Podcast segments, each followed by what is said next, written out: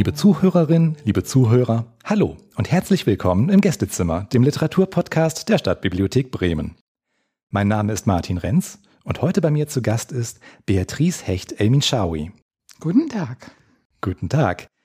Ich bin schwer begeistert, um heute hier mit Ihnen diese Aufnahme machen zu dürfen. Ähm, es ist nämlich eine Besonderheit für mich.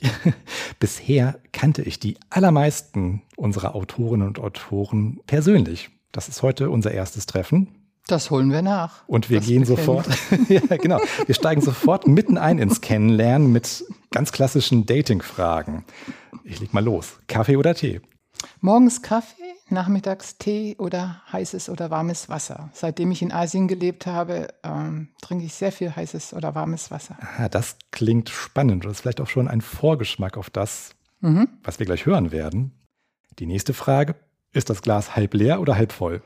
Das ist immer äh, so viel leer, dass ganz viel äh, reinkommen kann zum Füllen wieder. Bei mir ist immer ganz viel im Glas drin. Ja, Neues, Neues, nicht altes. Sehr sympathisch, das gefällt mir. Lerche oder Nachtigall?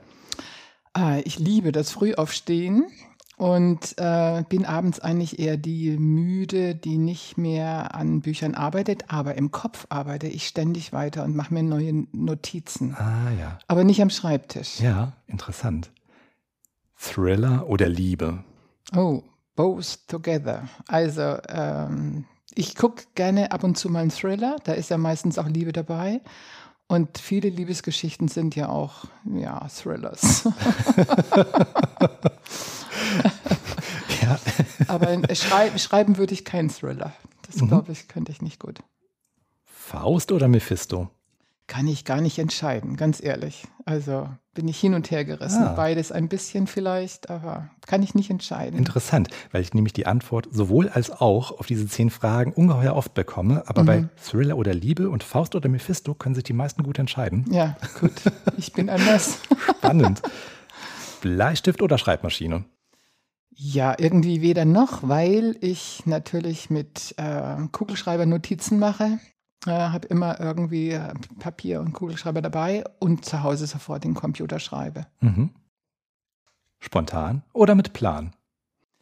Ähm, spontan sind alle Notizen, die äh, mir einfallen und kommen und dann werden sie verplant. Mhm, prima. und dann geht's nach Leipzig oder Frankfurt damit? Äh, Frankfurt ist mir zu wuselig, war ich ein paar Mal, da wird man kaputt hinterher. Und ich äh, finde Leipzig dann wirklich sehr viel angenehmer. Werder oder Bayern? Ja, weder noch. Ich bin nicht interessiert in Fußball und äh, würde mich sonst streiten mit meinem Bruder, der nämlich für Bayern ist. Also oh je. Enthalte mich. Gut, wir vertiefen das Thema an der Stelle auch Nein. nicht. Dann möchte ich Sie bitten, vervollständigen Sie. Wenn ich gerade keinen Podcast aufnehme, dann dann schwirren mir Gedanken im Kopf rum, die entweder vom heutigen Schreiben noch äh, am Ende bearbeitet werden, gedanklich, emotional, oder es kommen schon wieder neue. Also ich habe immer ziemlich viel im Kopf und äh, also es ist eigentlich schriftstellerisches Arbeiten. Ja, wie auch immer. Gut.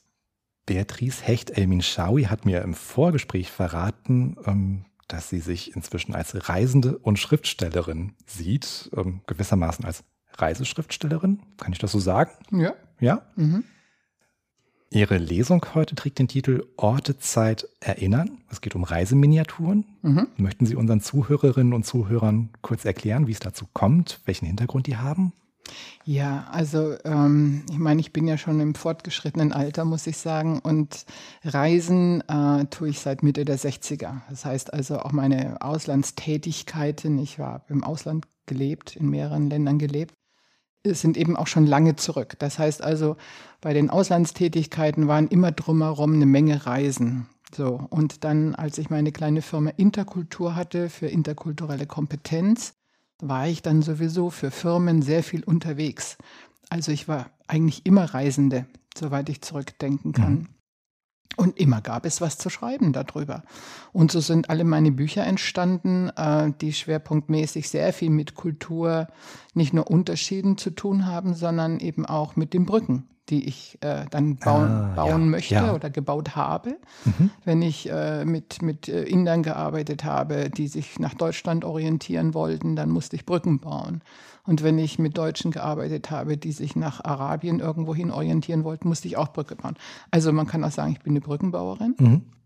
Und darüber gehen die meisten Bücher meiner Bücher. Die letzten drei sind mehr autobiografisch, weil ich nicht mehr als interkulturelle Trainerin unterwegs bin. Mhm. Also es bleibt nur noch das Schreiben und das Reisen. Und die Schreiberei hängt ganz, ganz eng mit dem Reisen zusammen. Und das hört sich ganz ehrlich auch nicht nach dem Schlechtesten an. Nein, aber wenn dann Corona kommt, ne, Ja. dann ist mein Herz und meine Seele auch gestört. Also, wenn das so eng zusammenhängt. Das kann ich gut verstehen. Oh ja. Jetzt sind natürlich alle gespannt. Ja. Also ähm, es geht um ein Manuskript, das ich gerade abgegeben habe beim bremischen Verleger, damit er äh, das übernimmt. Ich habe noch kein Okay. Ja? Aber ähm, das Manuskript heißt eben auch Orte, Zeit erinnern und es geht um Reiseminiaturen, also kleinere, größere Geschichten zusammengestellt zu bestimmten Schwerpunktthemen. Und ähm, es sind ähm, Beobachtungen oder Teile aus äh, Interviews und äh, dazwischen dann eben poetische Fiktionen, die äh, sozusagen ein, also Verbindungen darstellen.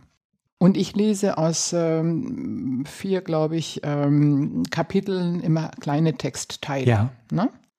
Ich fange an. Wir sitzen alle im gleichen Zug und reisen quer durch die Zeit.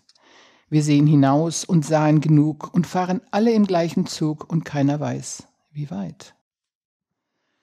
Das ist aus dem Film Fabian, der Gang vor die Hunde. Das ist jetzt gerade gelaufen, der Film, letzten Monat, Monat glaube ich, ähm, nach Erich Kästner ein Film. Ja. Den kann ich auch sehr empfehlen.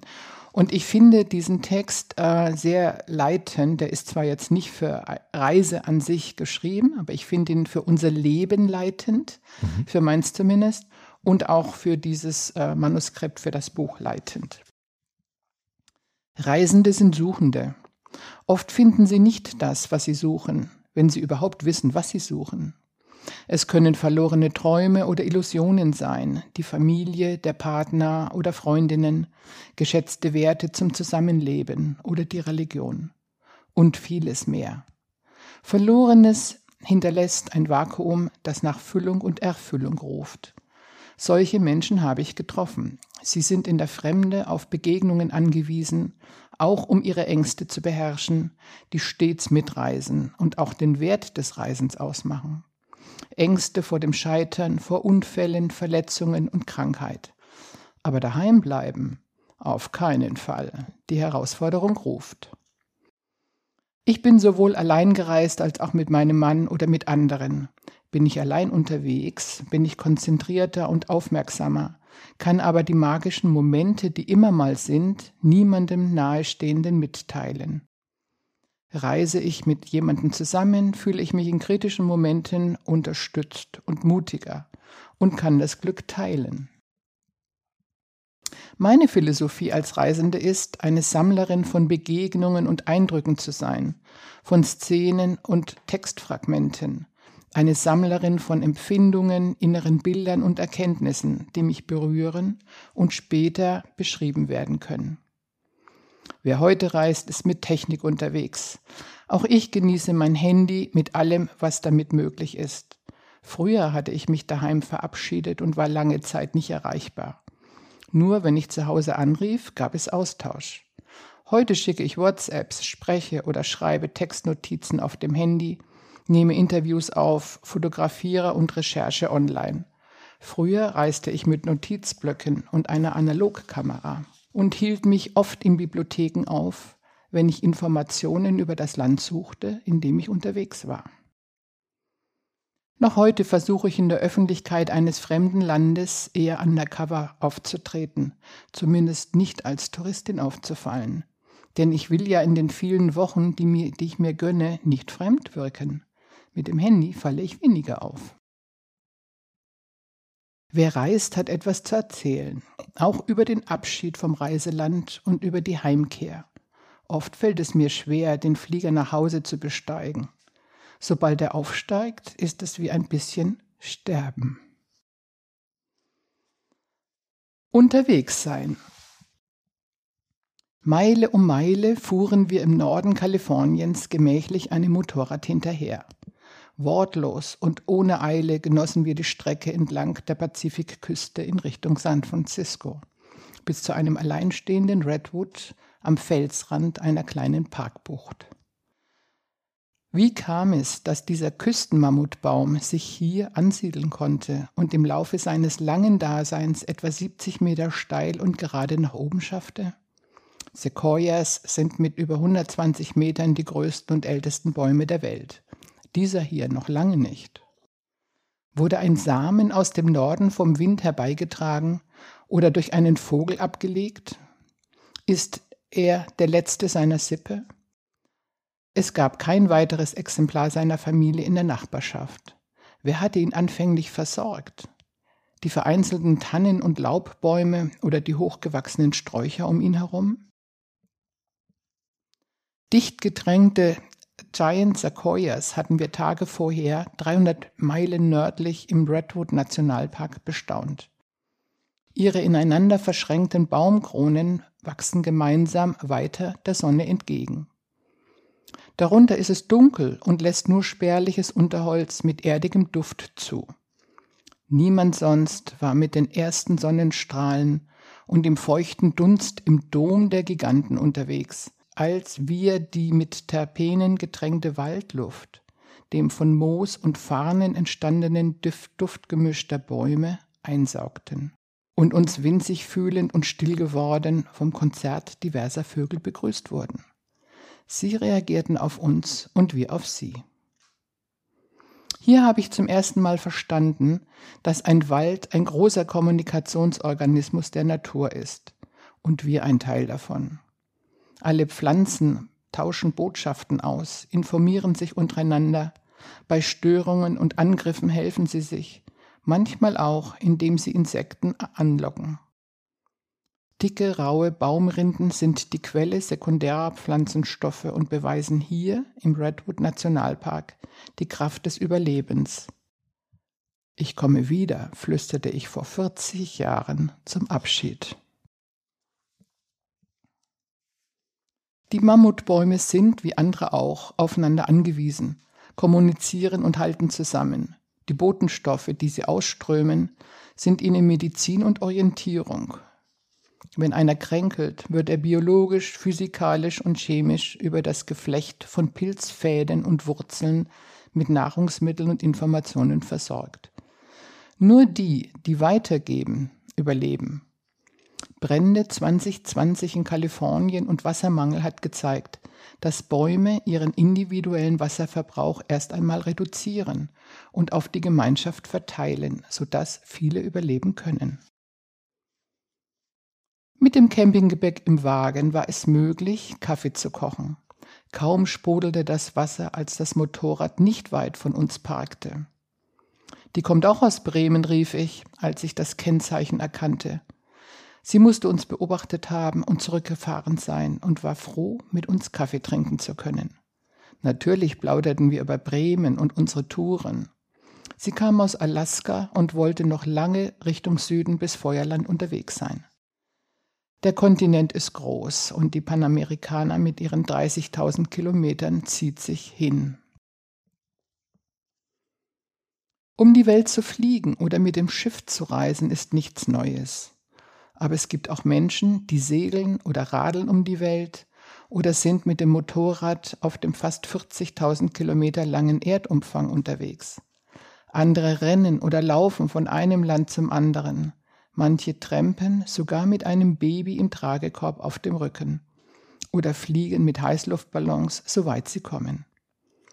Außerdem kann man Rollstuhlfahrer und Fahrerinnen auf großer Tour treffen und sehr viele mit Autos für Welttouren, die irgendwann an andere Reisende weitergegeben werden. Die Erde ist groß und doch klein genug. Man kann es schaffen. Alles ist eine Frage von Gesundheit und sich Zeit nehmen, von Passion und Wagemut, Energie und auch ein bisschen Geld. Dann gibt es noch Menschen, die zwar in jungen Jahren sehr abenteuerlich gereist sind, aber irgendwann Bus- bzw. Schiffsreisen bevorzugen. Andere entscheiden sich für Bahnreisen. Immer mehr Menschen leisten sich zu reisen. Reisearten haben sich in den letzten 70 Jahren sehr verändert und werden sich zukünftig an die ökologischen Lebenssituationen anpassen müssen. Es war einmal, damals in den 60ern, als man sich die Flüge im Reisebüro organisieren ließ und das Fliegen dann ein Abenteuer war. Fliegen war denjenigen vorbehalten, die zum Arbeiten in die Ferne reisten. Nur wenige waren touristisch unterwegs und über CO2 sprach noch niemand. Später wurde Fliegen gewöhnlich und langweilig die Wartezeiten in den Flughäfen. Menschen, die im Ausland zu tun hatten, waren unterwegs. Ich auch. Unser Leben wurde globaler, Tätigkeiten internationaler und Businessleute flogen hin und her. Wenn ich unterwegs war, blieb ich einige Jahre, Monate oder zumindest mehrere Wochen in Projekten und hängte an die berufliche Tätigkeit im Ausland den Urlaub an. Dann kamen die Billigangebote der Airlines und Schifffahrtsgesellschaften und folglich der Massentourismus. Viele waren gerne mit dem Flieger mal eben übers Wochenende unterwegs, ohne über den CO2-Verbrauch nachzudenken. Die Diskussionen über zu viele Autos, Fleisch, Plastik, über Umweltverschmutzung, Treibhausgase, Klimawandel, Erderwärmung, Abbrechen der Eisberge, Ökostrom und so weiter. Auch über Klimaflüchtlinge und vieles mehr zogen in unsere Sprache ein und motivierten einige zum Nachdenken über den Zusammenhang der Lebensverhältnisse in den reichen und armen Ländern, auch über den Überfluss in unserer Wegwerfgesellschaft und wenige zum konsequenten Handeln. Anfänglich, fast unbemerkt, wurde 2005 Atmosphäre gegründet. Inzwischen gibt es mehrere solcher Organisationen, in denen man einen Ausgleich gegen den individuellen CO2-Verbrauch zahlen kann. Atmosphäre unterstützt mit dem Geld internationale Umweltbildungsprojekte. Solche Kompensationen von CO2-Emissionen ist nur die zweitbeste Lösung. Aber immerhin, weniger zu fliegen wäre besser. Heute, in den 2020er Jahren, sehen wir uns weltweit durch Corona bedroht. Wir werden trotzdem weiterhin international leben und in der Globalisierung mitmischen. Es werden Menschen zu uns kommen, wir werden woanders hinreisen. Dennoch können wir als umweltbewusste Personen überlegen, was wir für den Schutz unseres Planeten tun können. Manche benutzen weiterhin Plastik, andere wollen auf das Auto nicht verzichten. Einige werden zwar ihren Klima, äh, Klimaverbrauchsalltag konsequent bereinigen, und da ist viel zu tun, und werden trotzdem wieder fliegen. Auf das Gegensteuern und die Balance kommt es an. Denn wir leben in einer Welt und sind miteinander verbunden. Was wir im Norden tun oder lassen, hat Einfluss auf das Leben der Menschen im Süden und umgekehrt. Und nun werde ich etwas lesen über eine Zugreise, die ich unternehmen durfte durch das südliche Afrika, wozu mich der Veranstalter eingeladen hatte. Mehr Afrika geht nicht. Schwarze Autos verraten, dass das Hotel in Dar es Salaam First Class sein muss. Jeder Mercedes trägt eine Standarte. Die Regenten aus Tansania, Südafrika, Lesotho und die Komoren sind im Hotel. Mitte August, Sonntagmorgen. Die Sonne strahlt auf die Limousinen, die von den Fahrern poliert werden.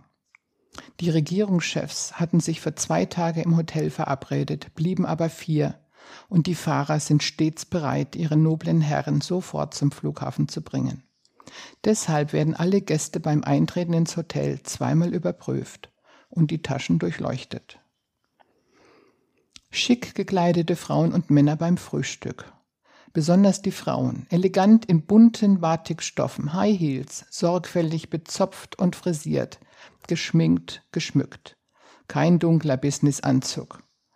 Ein buntes Meer von Frauen mit Freude an Darstellung genießen ihre Weiblichkeit, keine Frage.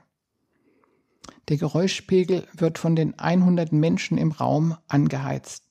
Wir beide sind die einzigen Weißen, staunen und lauschen und verstehen unser Wort nicht mehr. können aber aus den angeregten Gesprächen an den Nebentischen erfahren, dass für das Wochenende Delegierte zu einer kontinentalen Afrikakonferenz kamen. Alle scheinen in leitender Position zu sein. Von den Staatslenkern und ihren Leuten ist nichts zu sehen. Sie alle halten sich in der obersten Etage des Hotels auf und werden dort versorgt.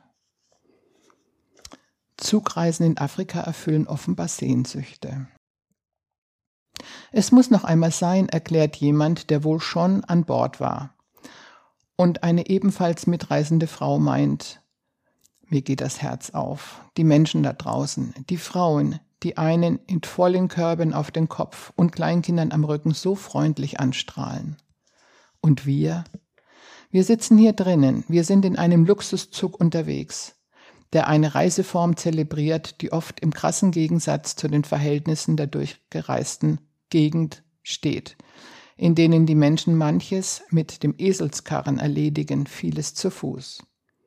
Und so sagt ein weiterer Passagier, wenn Sie uns Bleichgesichter im noblen Zug sehen, bestätigen wir Ihre Bilder über uns, weiße, reiche Leute.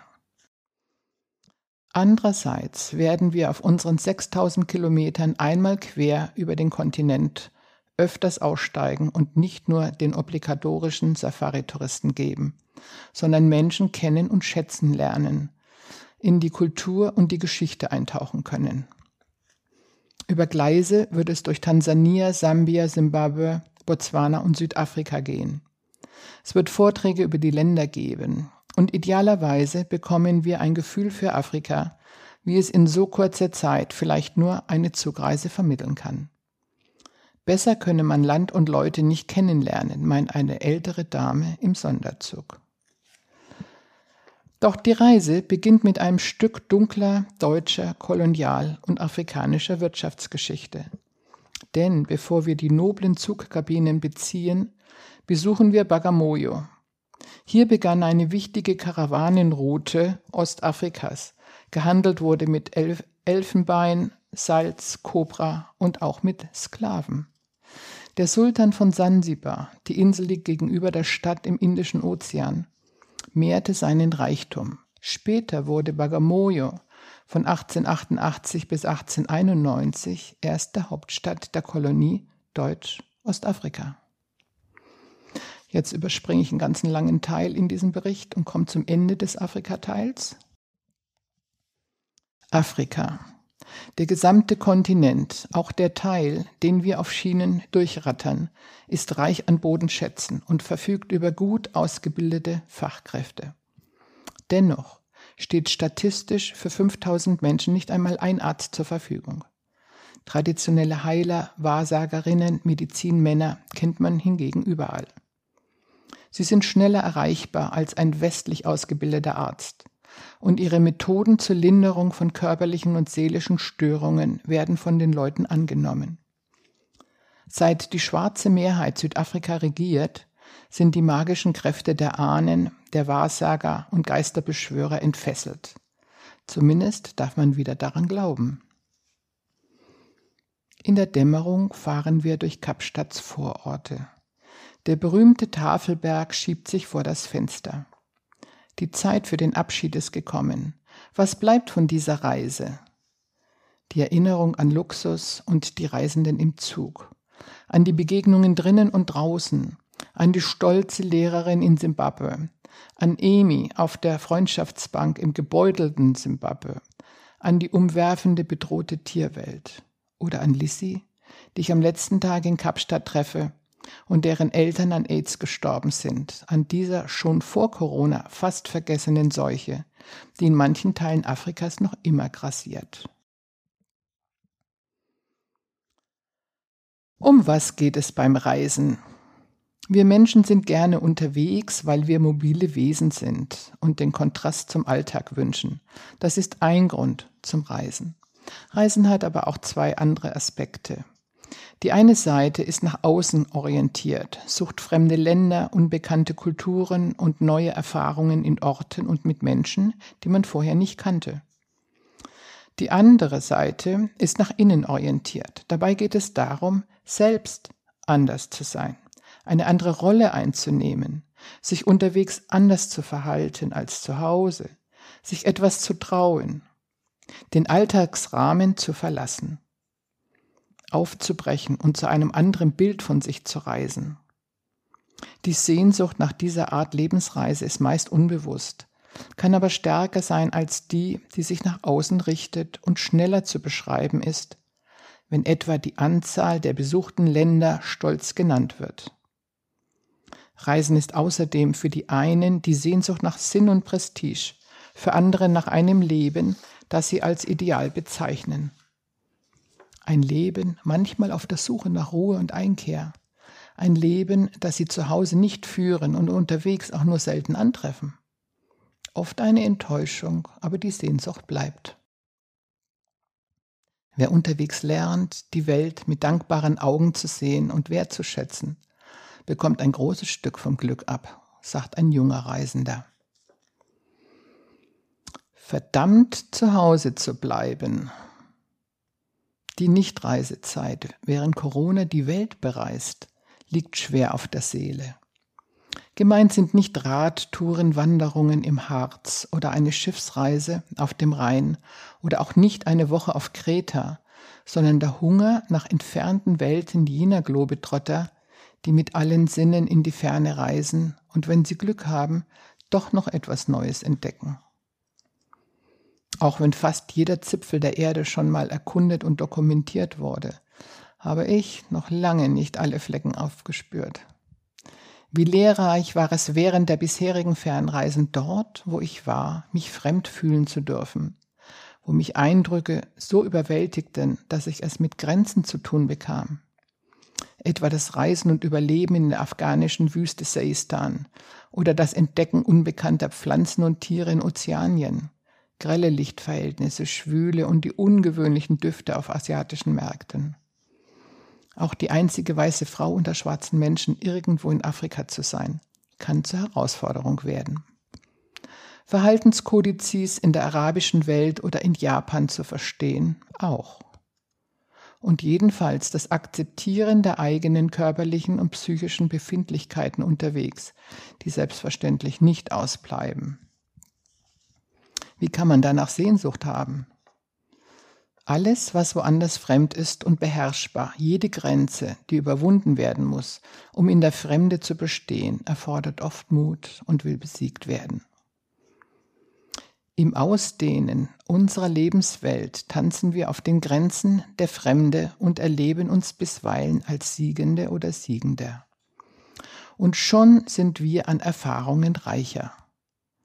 Darum geht es im Fernweh. Das spüren besonders diejenigen, die es gewohnt sind, in der Fremde sich herausfordern zu lassen. Vielen Dank.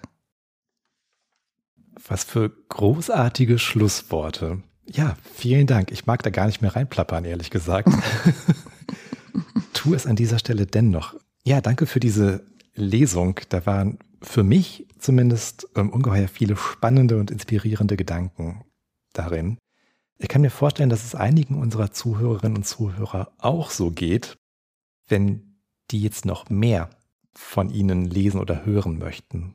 Wo bekommt man denn Ihre Bücher? Am besten bei mir anfragen oder auf dem offenen Markt. ist klar, da muss man natürlich wissen, welche Bücher man haben möchte. Mhm. Und da würde ich einfach sagen, die sollen in meiner Website nachgucken unter Veröffentlichungen. Äh, Publikation heißt der Punkt. Also Veröffentlichung. Ja. Die Website äh, steht hier auch äh, genau, interkultur.info. Genau, das, das genau. sollten wir nochmal sagen für alle, ja. die zuhören. Interkultur.info und dann Publikationen. Und da stehen sie alle drauf. Und das Neueste, wo ich jetzt rausgelesen habe, ist ja noch nicht veröffentlicht, ist ja nur als Manuskript mhm. bislang. Ist schon ein Titel absehbar oder? Das ist der Titel. Gut. Orte, Zeit erinnern. Unter dem soll es erscheinen. Genau. Und Reiseminiaturen. Mhm. Großartig. Ich bedanke mich für diese na, knappe halbe Stunde. Vielen Dank für diese Lesung.